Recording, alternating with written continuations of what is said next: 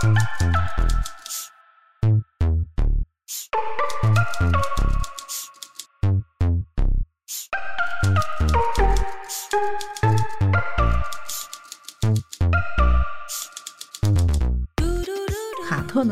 是波西米亚式的这个女巫，呃，有民间歌手的精神特质在里面。但是我觉得呢，托卡尔丘克在他的诺贝尔文学奖的获奖词里面也提到安徒生的这个童话，那提到呢被人抛弃的这个茶壶，其实呢还是有用处的。所以呢，他一生呢都在反反复复的书写这样一些所谓无用的或者说跨界的这样一种这个故事。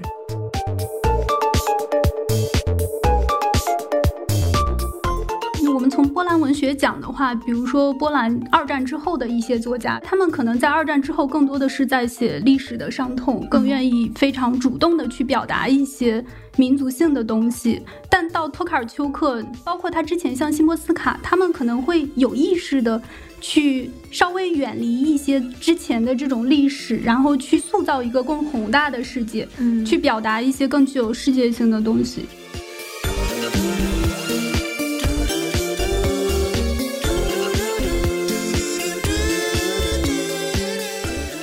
特的对于民间文学的改写是彻底颠覆性的。比如说呢，他会改写那个蓝胡子的故事，对吧？我们蓝胡子因为他娶了好多老婆，娶一个这个杀一个。但你会发现呢，其实呢，在他的改写当中就很不一样了。那这个男主人型呢非常有魅力。比如说呢，他会有爱伦坡的那个范儿，或者有王尔德的那个范儿。那他包括会去读什么波德莱尔的诗歌，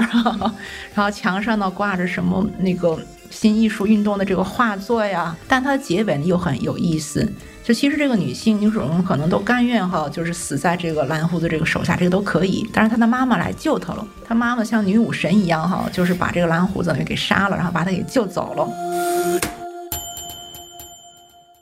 欢迎收听跳岛 FM，这期想跟大家聊一个比较诡异但也比较有意思的话题，就是像女巫一样写作。之所以想起这个题目，是因为我们之前也聊起了跟这个相关的，但是却没有展开。像是我们在说卡尔维诺和灵异故事的时候，其实也聊起了安吉拉·卡特。然后台湾文学的那一期也聊到了托卡尔丘克。为什么这些女作家她们写作会像女巫？然后我们请到了两位嘉宾，一位是复旦大学新闻系教授马林老师。你们好，跳岛的朋友们。然后另一位是浙江文艺出版社可以文化的编辑李灿老师。大家好，我是李灿。然后呢，李灿跟我说他在编托卡尔丘克的时候，发现他比较像女巫的一面。那我们就先从这两个作家的他们的作品开始聊。就是托卡尔丘克，他有一本怪诞故事集，最近出版。然后安吉拉卡特的精怪故事集也是，呃，有很多的读者。那两位在读这两本书的时候，有没有什么特别喜欢的地方？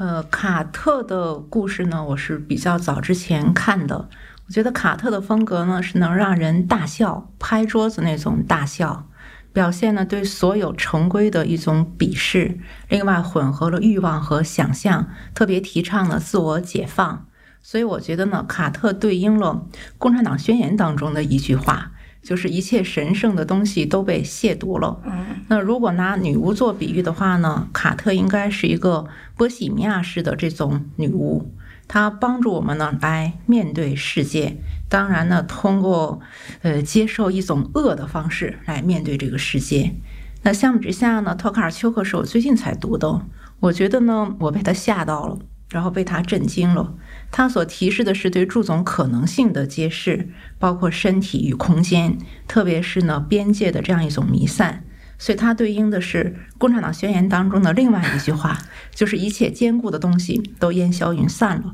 所以呢，这个托姐呢，她也是一个女巫，她是一个一本正经的坏女巫，暗暗的就拆解了一切。所以呢，在这两位作家身上，我们都看到了女巫的这种性质。那我想呢，所谓女巫的这个视角，一直是男权，呃，给这样一种另类的女性的定义，包括呢，西方历史上呢大量的排巫运动，就是来驱逐女巫的这种这个运动，其实呢背后可能都有一种恐惧，都有一种呢对女性的真正力量的，包括这个想象力量的畏惧。嗯，像这本怪诞故事集的话，其实一开始特别吸引我的是“怪诞”这两个字，因为有“怪诞”这样名字的作品也是很多的。比如说像卡尔维诺曾经编过一本也叫《怪诞故事集》，还有像我们今天要讨论的安吉拉·卡特的《精怪故事集》。我当时就在想说。托卡尔丘克他所谓的怪诞，跟其他作家想要表达的怪诞，甚至还包括说俄罗斯白银时代的一些志怪的文学有什么区别？那么很有意思的就是，我读了之后发现，托卡尔丘克笔下的怪诞的故事，或者是说他展现女巫的魔法的这样一面，和其他的作家是完全不一样的。因为我自己也很喜欢看一些志怪的故事，比如说像。我们古代的像《子不语》啊，或者是一些还有像日本的怪谈这样一些小说，他们可能记录的更是一种。真的是我们所谓的关于鬼怪的传说啊，或者是对人类所不知道的这个世界里的另一面的想象或者摸索，或者是对内心恐惧的表达。但托卡尔丘克他的魔法更多的是在表达我们当下社会面对的问题。因为托卡尔丘克他在领受诺贝尔文学奖的时候曾经说：“我们的世界出了问题。”就在他那个温柔的讲述者这个演讲中，然后其实他小说正是通过想象的方式，通过。虚构的方式去表达我们的世界出了什么样的问题，以及他想去引起我们对当下问题的关注。我觉得是这样一种。嗯，安吉拉·卡特的作品特别多。呃，其实我觉得可以跟这个托卡尔丘克形成对照的，倒不一定是我们今天重点要谈的精怪故事集，因为这个精怪故事集呢，其实呢是他对于民间文学的这样一种编辑。呃，我们知道呢，民间文学比较复杂，嗯，可能跳岛的朋友里面，我想中文系毕业的是很多的。因为民间故事呢，它其实呢是荣格所说的那种集体无意识的一种表达，它势必呢负载了大量的心理的能量在，那么大量的文化的这个能量在。呃，但从十九世纪开始呢，对于民间故事的整理，其实有两条路，一条呢是安徒生这样的道路，就是呢他把这些民间故事啊，把它洗的洗白了，把它洗成人文的这种东西，呃，很人道主义，然后呢很感人，更。适合呢，现在给小孩子们讲。但是呢，传统的民间故事，格林童话当中保留了大量的传统的部分，它有很多呢不道德或者说非道德的这样一些这个地方，它可能表达这种生命与死亡的残酷，来直接的面对这个世界。这些故事呢，今日如果讲述的话，可能就比较的。嗯，不被大人接受，就是一般的家长可能都难以这个接受。所以呢，卡特所讲的这个故事，这些这个精怪故事，是我们所说的格林这样版本的，就是比较原汁原味的那种民间故事。比如说，在精怪故事集当中，有大量的来自这个北欧的这个故事，来自冰岛的这个故事。那你会发现，像爱斯基摩人等他们的这些这个。童话这样一些这个精怪故事，呃，完全跟西方的文化是对立的，有非常大的这个不同。比如说呢，他说这个孩子，孩子呢是从地里面一个个的撅出来的。如果呢这个男朋友这个惹恼他了，那他可能会把他。搞死了，类似于或者我重新捏一个，像这样一种这个呃想象力，这个都是在我们传统的这个西方正统的文化之外的，所以呢有它一种野蛮生长的这种生命力。嗯，所以我们说啊，这个卡特的女巫呢是波西米亚式的这个女巫，她确实呢在她那个时代有大量的嬉皮文化的这种影响，呃，有民间歌手的这样一种这个精神特质在里面。但是我觉得呢，托卡尔丘克在他的诺贝尔文学奖的获奖词里面也提到。比如说安徒生的这个童话，那提到呢茶壶，一个呢被人抛弃的这个茶壶，其实呢还是有用处的。那这是非常有趣的一个意念。所以呢，他一生呢都在反反复复的书写这样一些所谓无用的或者说跨界的这样一种这个故事。但是托卡尔丘克笔下的这种东西，我觉得不能叫做童话。它也不是对既有的民间童话的改写，它是呢采用了一定的心理机制，也在呢反映人心当中的某种深刻的东西。可是我觉得更像寓言，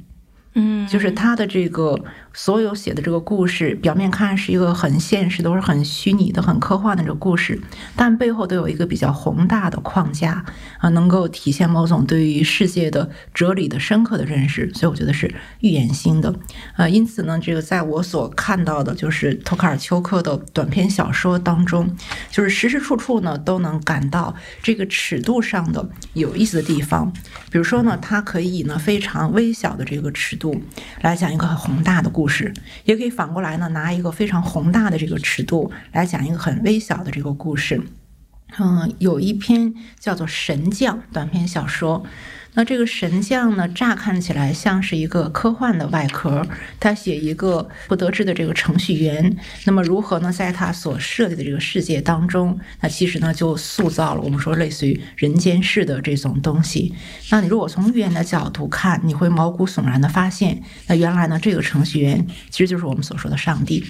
就是天主教当中的所说这个上帝。包括呢像这个宇宙的大爆炸，那若干次他对人类的这个毁灭，都是呢看似如。此不经意，这个就做到了。那更恐怖的是呢，这个程序员所生活的世界，也是一个正在颓废的、正在衰变的一个世界。他写到这个屋外的那种红锈的这种墙，那写到呢这种这个飞过来的这种这个鸽子，那你会感到哈，那其实这程序员呢，并不是宇宙的主宰，在他之外还有宇宙，还有这个主宰，所以就是细思恐极那种感觉。你往下细想之后，那种毛骨悚然的感觉，要远远的超过卡。特，所以我一直说呢，卡特还是一个好女巫。那像这个托卡尔丘克就太坏了，他让我们看到就是说人最不愿意面对的那一部分，比如说宇宙之恶这样一部分，所以他是一个黑女巫的感觉。那就是说到托卡尔丘克，就细致到文本里面来说，我就是马老师也注意到他写的蘑菇的意象。其实我之前看一些就是关于这个作家的活动里面，像里尔他们也都提到了蘑菇的意象。我不知道你们是怎么看蘑菇？嗯，其实，因为恰恰是因为托卡尔丘克本身是学心理学出身的，所以我们知道呢，根据这个心理学的文学分析方法，那作家呢，在他的有意无意当中，他会反反复复的提到一些意象。有的意象是自己都没有意识到的，但实际上呢，这些意象呢能透露出许多这个作家本身的心理层面的东西。我是因为就是很无意的发现啊，就在看的这些这个作品当中，蘑菇的这个意象，当然也包括更高端的像黑松露，对吧？它会经常它就会它就会出现，它真的就会出现，而且呢，跟它相伴随的往往是呢就是东欧，比如波兰这个地方那种植物的那种蔓延，就是那种野生的非常富于生命力的，但也很有。侵占性的这样一种这个蔓延，所以我就会想呢，这个蘑菇呢，其实它是一种很特别的生物。当然，如果从生物学的意义上来说，那它可能是某种什么菌类啊，某种什么菇，这个我也不不太懂的这个东西。但是我们会知道呢，那像这个蘑菇当中呢，有一部分是那种致幻的蘑菇，而且我们也知道呢，其实蘑菇永远是伴随着巫术的世界。嗯，所有的这个女巫如果想配个。神奇的汤啊，等等的，可能都会需要用到这个蘑菇。所以呢，这托卡尔丘克呢，不自觉的写各种各样的这个蘑菇，好像在体现某种生命类的欲望。就是为什么我一直说它跟卡特不同啊？卡特当中呢所提到的欲望更多是人的欲望，特别是性的这个欲望。但是呢，这个托卡尔丘克笔下的这种这个欲望是一种生命欲望，这种欲望呢是蘑菇这种类型的，就是呢它是非常蓬勃的，它可能是在人所注意不到的地方，那在默默的这个生发这个生长。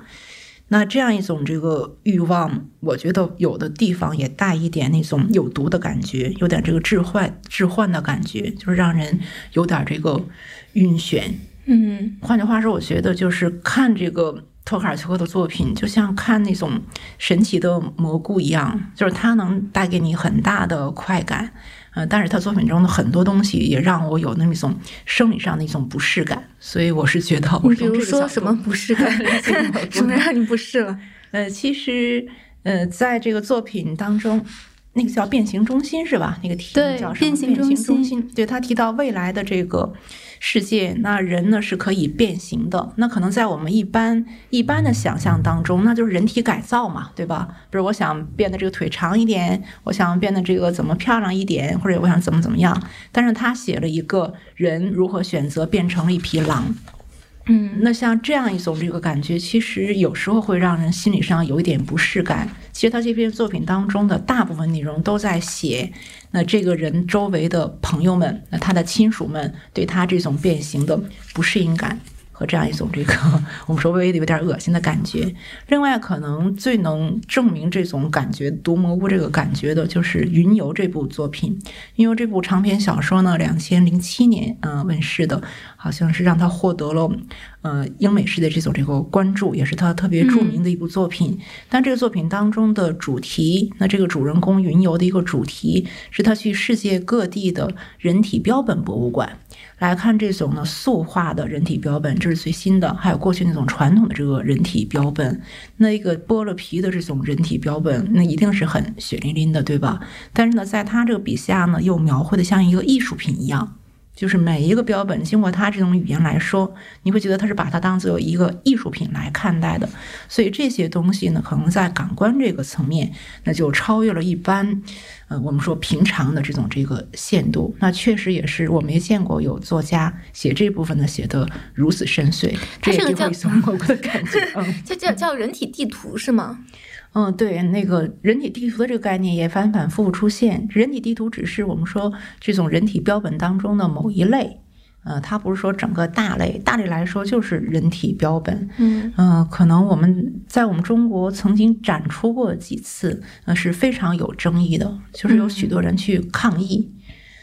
因为好多那个人体就是确实是活人的，我们说人的这个，当然它成死尸了。这个死尸，呃，在某种特殊情况下把它做成这种这个人体标本，使用了很多高新科技的东西，但出来那个效果。那是比较瘆人的，所所以，我其实一直怀疑是不是托尔丘克，因为我知道学心理的是要学解解剖的，是不是在他当时的这个心灵上 学习的时候，心灵上受到了某种震撼，所以他其实不仅云游是写这个主题，那在我们看到的短篇小说当中，他也经常会出现，就是不经意的就会出现这样的这个一笔，啊，如果你们认真研究的话，一定会同意我的这个。想法就是托卡尔丘克是非常少见的关于人体本身。描述的特别多的一个作家，他反反复复的在提身体，甚至说呢不在这个空间当中的身体，比如说那房间那篇小说当中，各种身体留下的各种痕迹，有的是气味，有的是某种这个印记，他反反复复的着迷的那去进行某种这个描述，所以确实有他的这种所谓舒适区啊，就是他擅长写作这个地方，那在心理上也是很有趣的一个话题。过去我们说的这个女作家的身体性，可能是指身体自主性，但是呢，托卡尔丘克把这个身体搞得多重了，而且感觉身体当中的某一个部位都有它的自主性了，所以这很像他，所以很像蘑菇，你们知道，就是同样都是。比如说一个根，它会生发出一大片，那其实每一个部分都有它的某种自主性在里面，就是那种不被他人所控制的那样一种感觉。那这个是和托卡尔丘克他的学习背景还有他的居住的环境有关系吗？我觉得可能确实会和他生活的环境有关系，因为托卡尔丘克本人应该就很热爱大自然，还有森林，他就居住在森林里。然后蘑菇首先是他生活中非常常见的一种意象，另外就是我觉得蘑菇比较有意思的地方也在于说，它是我们小时候不管是读童话啊，还是民间故事中都常常出现的一个意象。因为蘑菇很多是有毒的，包括马老师刚刚提到的，有些蘑菇是致幻的，它可能会给人带来一种，比如说导致你死亡，或者是导致你进入一种非正常的精神世界的这样一个功能。那在托卡尔丘克的小说里，比如说《白天的房子》《夜晚的房子》里，也常常出现蘑菇。它里边有一个女巫一样的角色叫马尔塔。然后他就经常会绘制蘑菇，然后包括在《怪诞故事集》里有一个小说叫《罐头》，然后这个小说也很有意思，是一个人他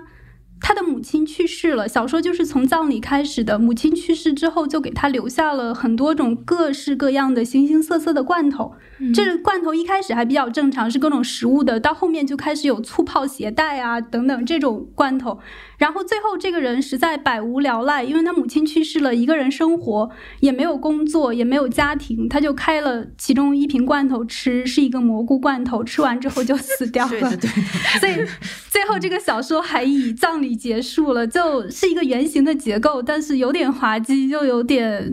令人恐惧的这样一个故事。所以有时候我会觉得说，在托卡尔丘克的小说里，蘑菇它更像一种沟通生命和死亡的东西。在托卡尔丘克的眼里，他会觉得死亡并不是生命的终结。嗯，然后蘑菇可能会带你进入另一个意识的层面，或者说另一个世界，然后去探索人还不曾了解、未知的一些东西。那我们从波兰文学讲的话，比如说波兰二战之后的一些作家，比如说像米沃什啊，我们都非常熟悉的诗人啊，嗯，这些作家他们可能在二战之后更多的是在写历史的伤痛，更愿意非常主动的去表达一些民族性的东西。但到托卡尔丘克。还包括他之前像辛波斯卡，他们可能会有意识的去稍微远离一些之前的这种历史，然后去写、去塑造一个更宏大的世界，嗯去表达一些更具有世界性的东西。这个我倒是非常同意马老师刚才讲的。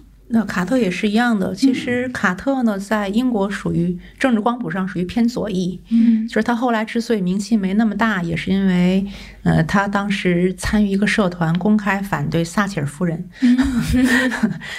然后再加上生活又是哎那样一种那个状态，很不西米亚这个状态，所以一直呢不太被。正经的这个主流社会所这个呃承认，但你会发现呢，即便如此，在他的笔下，他的文学世界当中没有那个当代政治的影子，就是他其实是回避的，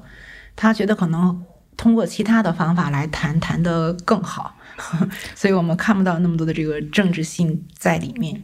其实托卡尔丘克也有点这样，他的诺诺奖那个 speech，我觉得特别明显。对，嗯。而且其实你看他的，尤其像长篇小说《泰国和其他的时间》，它是有隐喻性的去涉及一些历史、战争、政治，包括短篇小说像《绿孩子》有表达自己对战争啊、动乱啊这种的态度，但是是不是那么去直白的、直观的去表达的？嗯，就有一点是比较有意思，因为就观察到这两位作者，他们都有，其实大家在评判他们的时候，都会提到他们的民间性。嗯像是托卡尔丘克，他在国际世界上声誉越来越高的时候，大家就会说他的作品和波兰的民间文学啊、歌谣啊、童话啊都有一些关系。像安吉拉·卡特更是如此，因为他很重要的一个阶段就是改写童话。我不知道两位怎么看，就是他们的创作和民间文学的关系。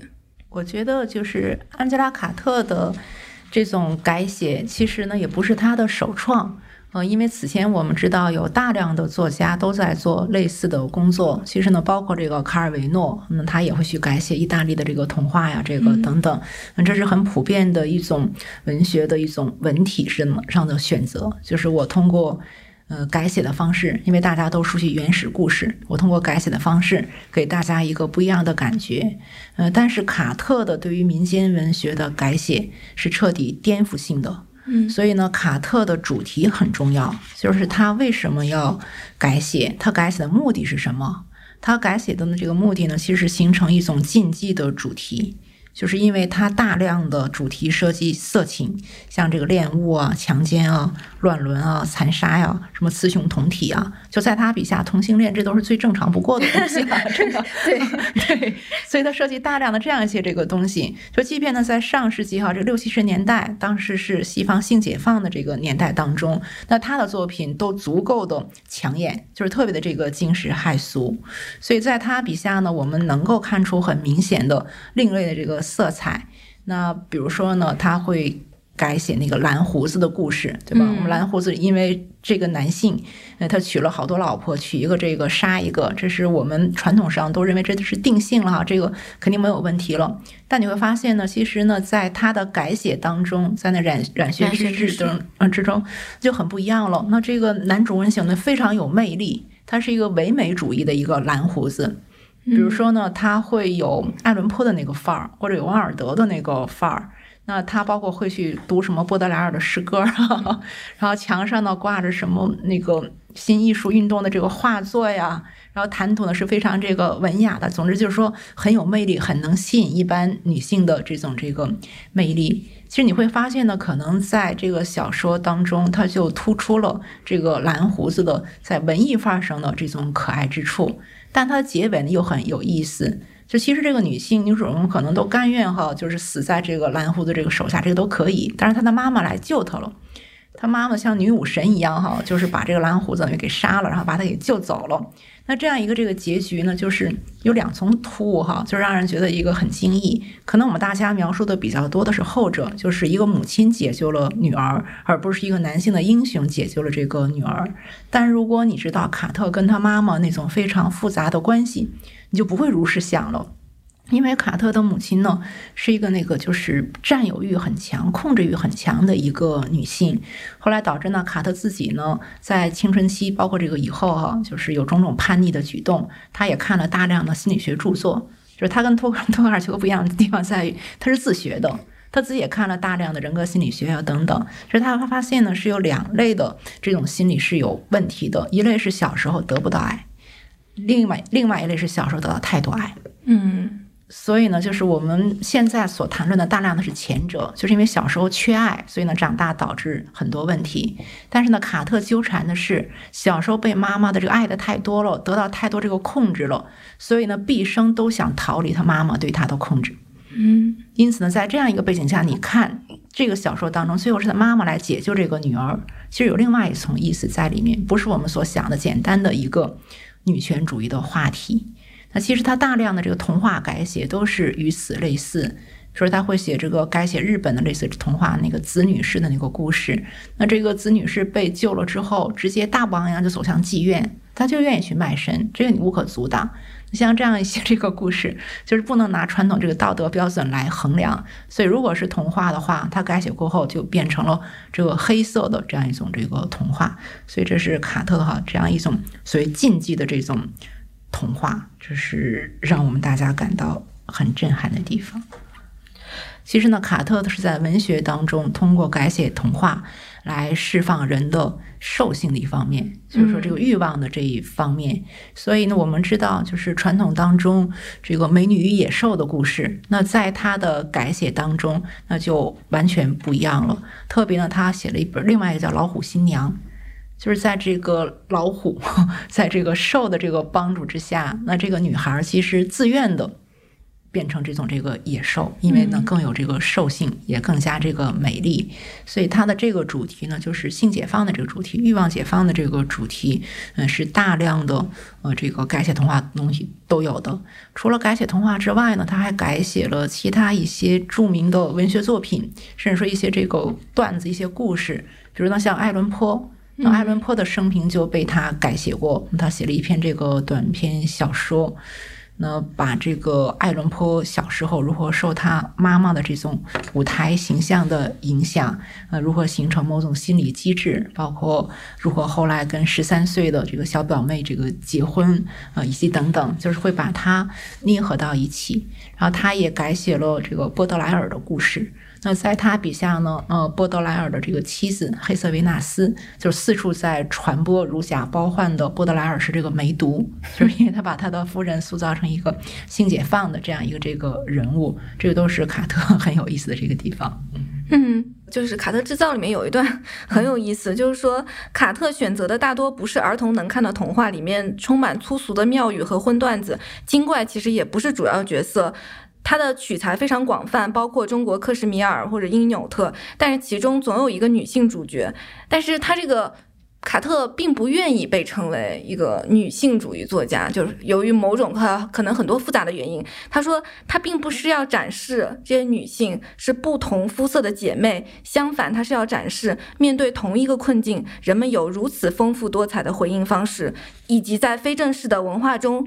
女性气质的呈现角度也如此丰富，包括他们的手段、计谋和努力。斯瓦西里的作者相信女人坏的无可救药，狡猾的像魔鬼，在性上永远。无法满足，卡特说：“为了女人好，我希望这是真的。”就是他有非常非常狡猾，还有就是计谋多端的一面。我觉得就是卡特呢，之所以不愿意被称为一个女权主义者，原因是他跟部分女权主义者闹得非常的不愉快。嗯，就是呢，当时呢，一大堆人都是在搞女性主女权主义，有人呢是搞穿裤子的女权主义，有人呢是搞呢穿裙子的这个 女权主义。然后卡特呢，其实花了好多功夫哈，去写了一个很著名的一个作品，就是呢，他在探讨呢这个萨德笔下。这样一种的女性主义的色彩或者女权主义的色彩之下，就完全惹恼了百分之七十五的女权主义者。因为在正统女权主义者看来呢，这个萨德是有厌女症的，甚至这个萨德是一个迫害狂，对吧？就他对女性就非常这个不友好，那才会这样写。但是你看那个卡特的角度就非常的有意思。他说呢，看萨德的作品的人，包括呢男性读者，也包括大量的女性读者。他说呢，萨德的这个作品当中满足了部分女性的这种这个想象，然后他公开承认的，他说其实这个男性女性哈，这个幻想的这个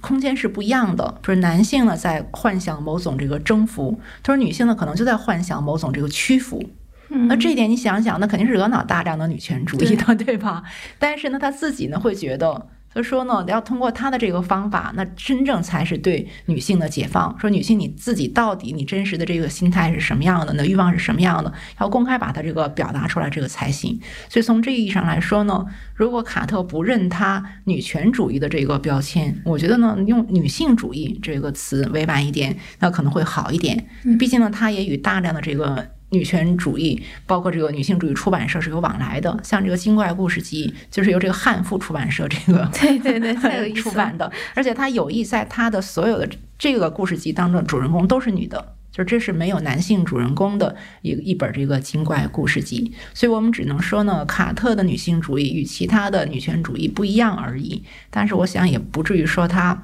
不是这个女性主义者，尤其不能说她是反女权主义的，嗯。啊，我补充一下，就是刚才说的汉复社，安吉拉·卡特真的很有意思。这是他的一段话，他说：“你觉得马丁·艾米斯会愿意被人看见在翻阅汉复社精怪故事集吗？他宁愿人们发现他正在看《枪支与子弹》，就是他就是有点要挑衅。对的，对，你们越不愿意怎么样，我就要越把这个写在标题里。对的，嗯。那我再补充两句关于那个安吉拉·卡特的，因为刚刚马老师提到《染血之誓》还有《老虎新娘》嘛，然后我虽然看的都是《焚舟记》里的一些篇目，然后我从里边看了一些，确实这两篇也是给我的印象非常非常深的。然后我会觉得安吉拉·卡特他对民间童话的这样一种改编，更多的是有一种成人的视角，并且是有鲜明的安吉拉·卡特的视角在里边。然后他非常善于描写细节，因为很多民间故事。它在流传的过程中，它不会有那么丰富的细节，为了它不停的传下去。但是在他的小说里，当他被小说化之后，具有各种各样的丰富的细节和非常精细的描写。同时，确实，如果说不去看安吉拉·卡特他自己对于女性主义或者女权主义的表达的话，只是通过他的文本，确实能感觉到他有一种鲜明的女性主义的特征在里边。尤其像那个《染血之誓》的结尾，是他的母亲拯救了那个女孩；还有像《老虎新娘》，因为他的小说里充斥了各种各样被禁忌的欲望的表达。我会觉得他通过这些小说的描写，他赋予了这种被禁忌的欲望一种合法性。对对对，这个就是。特别相关，就一九八五年，他在被问到说是否写这些故事的目的是要推翻男权形式，将它女性化。他说：“真的不是，我是在利用传统故事里的潜在内容，那些潜在的内容就是和性强烈相关的。因为我是一个女人，我就是这样解读的。而这个传记说他有点不诚实了，因为他应该知道直言不讳的写出女性性欲就是反文化传统的。”不过，他的自述意味着他已经对评论家们把这些故事的意义箍死在性别之性别政治之内感到恼火了，就是他不愿意被这样箍死，他他不愿意被标签化。然后卡特的性格呢，就是总是故作惊人之余，这个我们一定要理解。就是看了大量的研究他的文章之后，我们会体会到这一点，就他那种那个夸张，就包括你。采访他的时候，你问他一个问题，给他贴一个标签，他绝对要把它扒下来的。嗯，他从来没有接触过任何一个贴到他身上的这个标签来体现他个性这个色彩。所以一直我一直在说，我们要通过他的文学，通过他的文本哈来理解他，而不是呢通过包括一些传记这个材料来来看待他。嗯。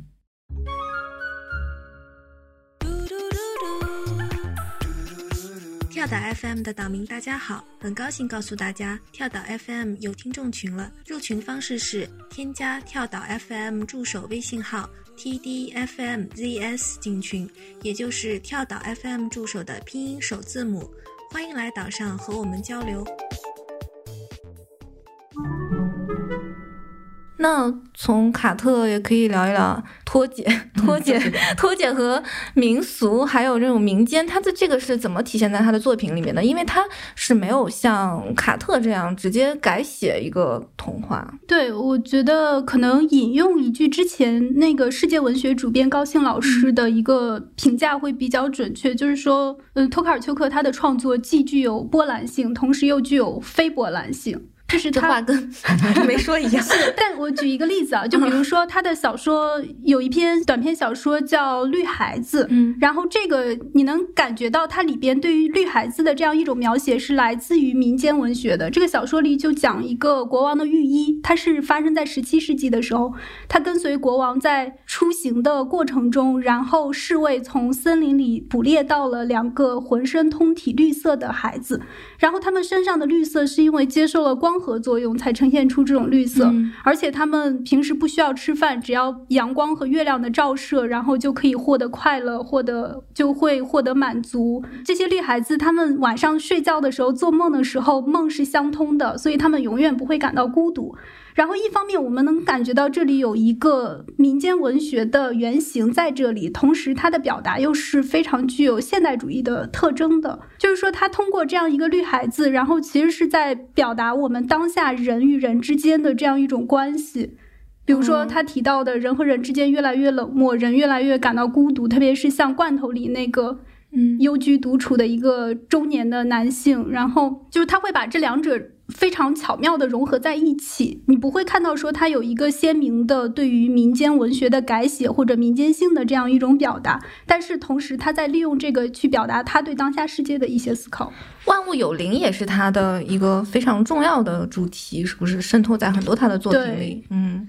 对的，刚才提到那个绿孩子，其实在他的笔下，这个绿孩子是一种介于人和植物之间的一种存在。嗯，他是人，但他又具有某种植物性。包括呢，就是绿孩子他那个部落哈，就人死了之后，就是把人挂在那个树上的。由其他这个动物来吃掉它的这个尸身，去完成下一轮这个循环。就是说呢，它是完全把人与这个大自然呢看成一个循环的体系。那我们如果联系这个脱节呢，它本身其实是一个生态保护主义者，它本身也是一个素食主义者。所以呢，在他笔下，这个万物有灵其实就不是从人本中心的角度来看待世界，而是呢把人呢与动物与这个自然看成是。就是和谐共处的，或者呢，大家地位都一样的，都平等的这样一套这个体系。就是他说的，就像太古和其他的时间里面，这个特别明显。还有说时间，也不光是有人主角的时间，还有一些物件，它有时间。就咖啡的沫子，它都有它的时间。嗯，所以就是过去我们从十七、十八世纪启蒙思想以来，其实整个的西方文化是人本主义的，或者说人文中心的。但是我觉得呢，到这个托写笔下呢，可能就转换了这个视角。那就是一个万物有灵的，或者大家平起平坐的。但你们会发现，其实这样一种转换，它比较符合原始时代的某些特点，就是当年人也只不过就是生物当中的一类。所以从这个角度来讲，我们一直在讲它的什么波澜性啊，讲这个民间性啊，可能从这个角度理解，那它又回到了、回归了，就是最早的人与自然的那种关系。这个小说里最有魅力或者最有特色的一点在于，因为我们习惯了线性叙事，或者是说有些小说它哪怕不是线性叙事，它会有一些交叉的视角，或者是说有一些散点透视的这样一种叙事方式。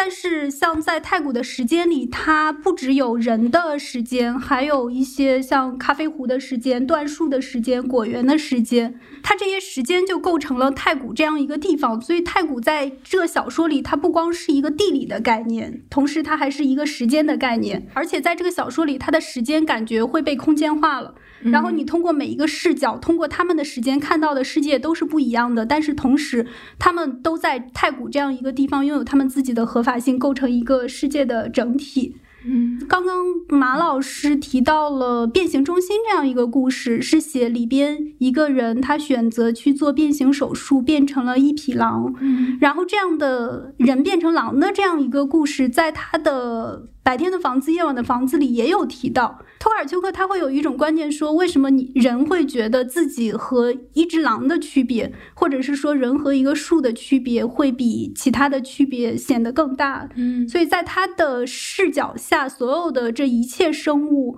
包括植物、动物都是平等的。他这书里面说，一棵树死了，另一棵树就会接受它的梦，将这种没有意义、没有印象的梦继续做下去，所以树木永远不会死亡。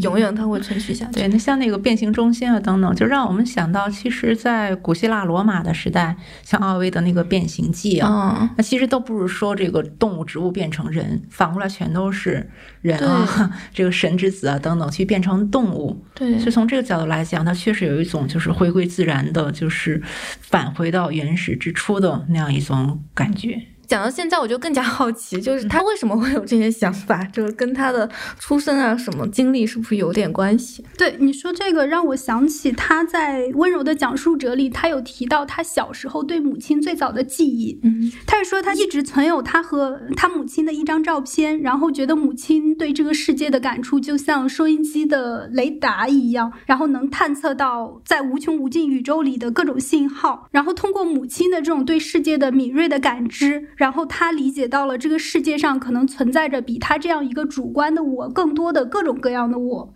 然后托卡尔丘克他也提到说，他想在文学中建立一种第四人称讲述者，尤其是我们现在生活的这样一个时代，信息化的时代，众生喧哗，每天被各种各样的信息、各种各样的新闻充斥着，所有的人都在急迫的想要讲述自己的故事。所以他说的第一人称叙事，不只是说文学上的这样一种叙事手法，而是说人们越多、越来越多的沉浸在这样一种人本主义的，或者是说以自我为中心的这样一种视角里。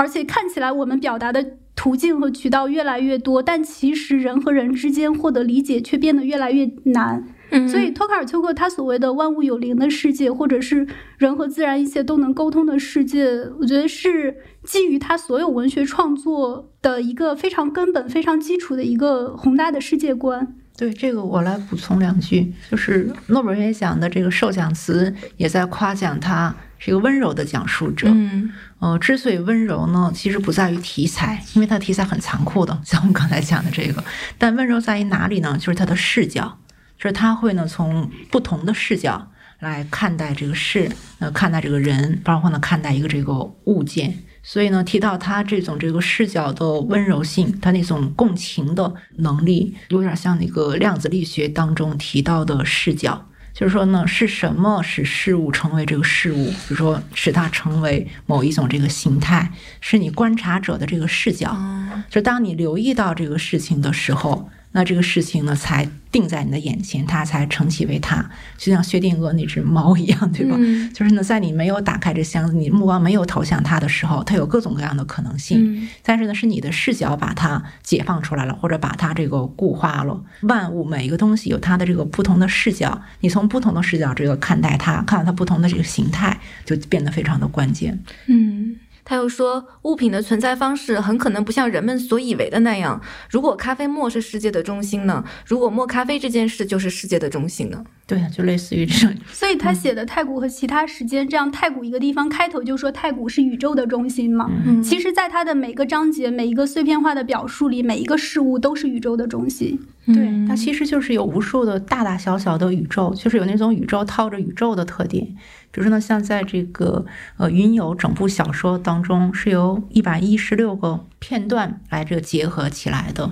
但你最后会发现呢，其实这一百一十六个片段，每个都像一个小宇宙，它们是一种那种说拓扑学的那种，就是互相嵌套的那样一种关系。那么不同的可能音频，呃，不同的这个方法，但是在说着同样的一个主题。那这样呢，就把整部书呢就结构的完善起来了。嗯，所以就是刚才我跟李灿也都在讨论，就是看托克尔丘克的最大的感觉是在于宇宙观上被他给改变了。是他就会把这种人体里面的像神经啊，那像这个血管啊，就是包括呢一根小骨头，就把每一个东西都看成一个自足的那种宇宙。就他们确实能就是从微小里面看到宏大，从宏大里面看到微小。既能在天堂里面看到沙子，也能反而在沙子里面看到天堂，所以经常我们看到这种尺度的变化。嗯，对。然后你会觉得卡特他笔下的一些动植物更多是作为一种象征来存在，但是托卡尔丘克他会把这些动植物都作为一个生命本身去。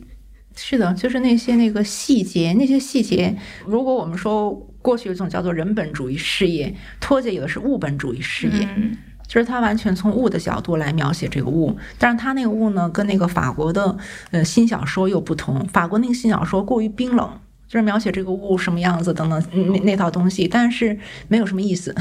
就是太冰冷，太没有情绪在里面了。但是托姐所描写的又是那种温柔的讲述的那个视角，就哪怕把把个小骨头 描完写之后，你觉得像一个艺术品，它都是曾经活的。对吧？就它都是一种这个生灵一般的这个存在。像托杰笔下，我觉得像这个人类的节日年历，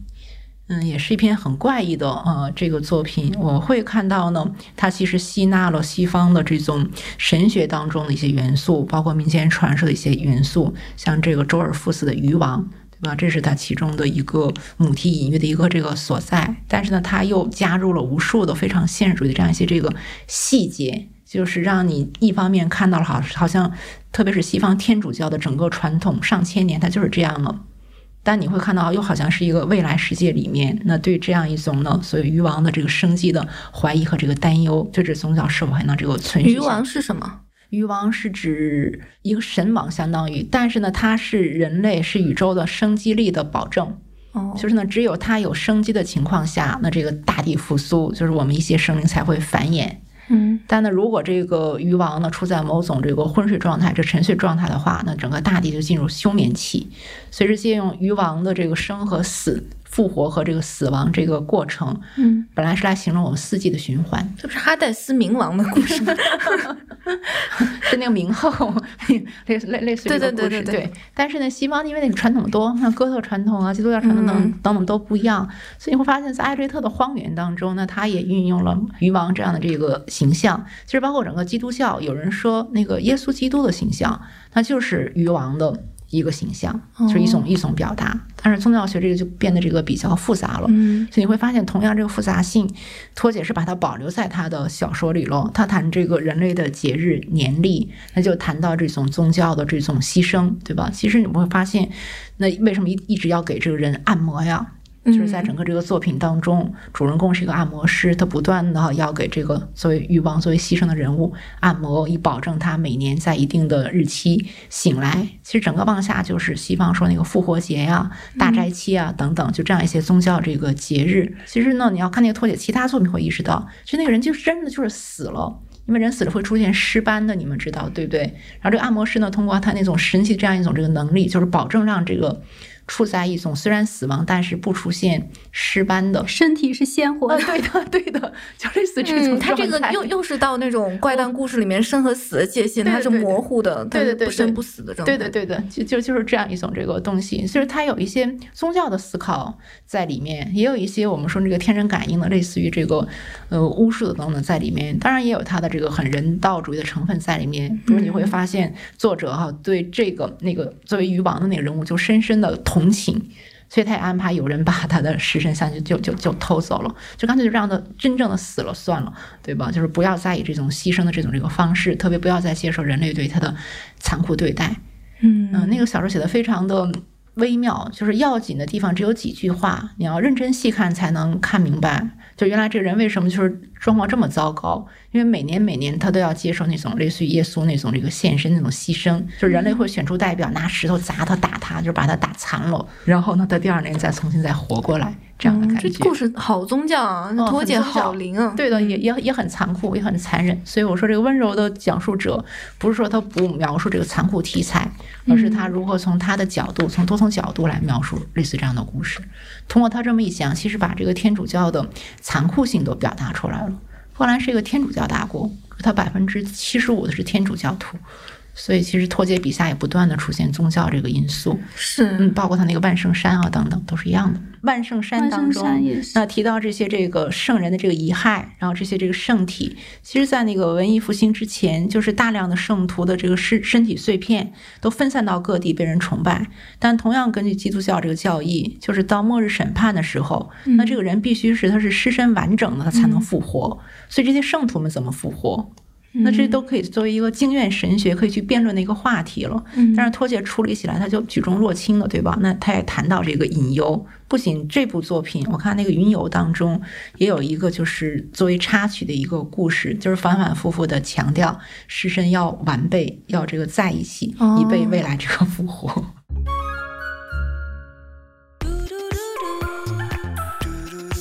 跳岛 FM 的岛民大家好，很高兴告诉大家，跳岛 FM 有听众群了。入群方式是添加跳岛 FM 助手微信号 tdfmzs 进群，也就是跳岛 FM 助手的拼音首字母。欢迎来岛上和我们交流。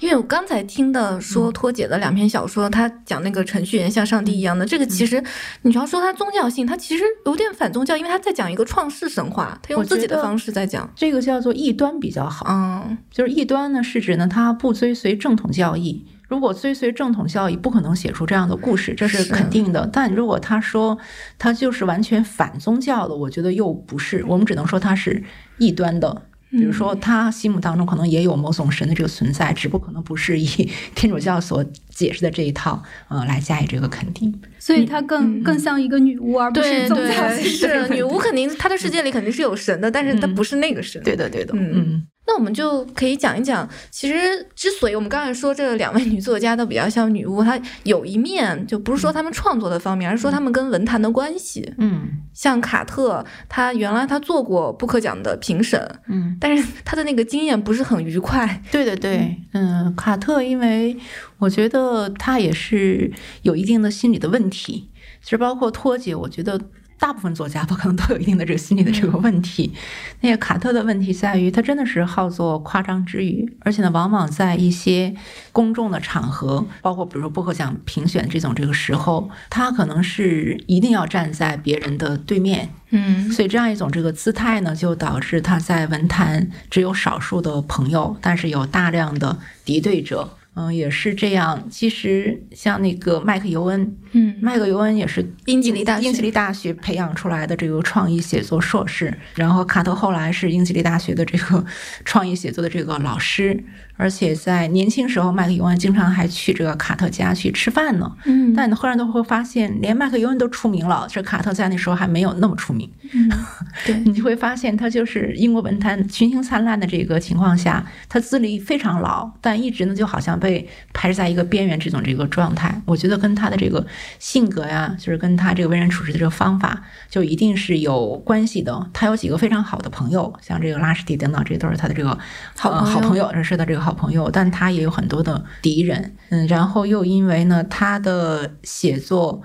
嗯，可能是太革命了，然后这个太异端了，嗯，女权主义者这个不喜欢。啊，然后这个男作家可能有时候 也觉得被冒犯，对对对，也觉得可能需要拉开一点这个距离，嗯，这是跟他这种先锋的这种位置、这种姿态，这个都是有关系的。所以卡特呢，真的是去世之后变得这个如此有名，大家都感慨，就突然连麦克尤恩等人都都觉得难以相信，嗯，他觉得一般作家死了一两年之后才会大红起来，但其实卡特在他去世之后的一个月以内，所有的书几乎全都卖光了。就是他的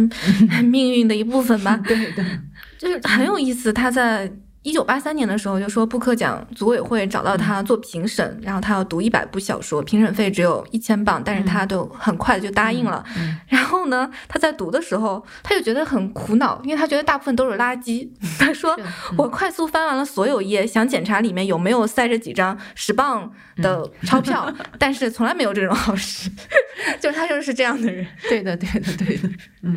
然后他也说，他说在发表作品上我从来没有问题，不过那些老男孩俱乐部的自娱自乐还真是很有意思。他们列出了重要的英国当代作家，列出了许多人，但他们忽视了多丽斯莱辛这个唯一享有巨大国际声誉的人。然后他其实也想说他自己，但是在说出他自己的之前，他这个声音已经越来越小。对的，那个卡特就是因为这个肺癌嘛，五十一岁就去世了，所以没能获得这个诺贝尔文学奖，我觉得挺遗憾。他如果多活个十年的。话应该也轮到他了，哎，是他去世太早了。但是，所以相比之下呢，也有一个，就是我说的这个十年，我自己说的时候也不是特别确信，因为如果根据诺贝尔文学奖一贯的这种颁奖的那种主旨来看啊，卡特可能太叛逆了，而且没有表达出那么深切的所谓对人类的关怀。嗯，这一点呢，跟这个脱写是不一样的。所以你看，这个托卡尔丘克，他其实在文坛上特别西方文坛接纳他，没有几年，但诺贝尔文学奖就能颁给他。关键在他确实有这么一种关怀，有这么一种人类关怀在里面，可能。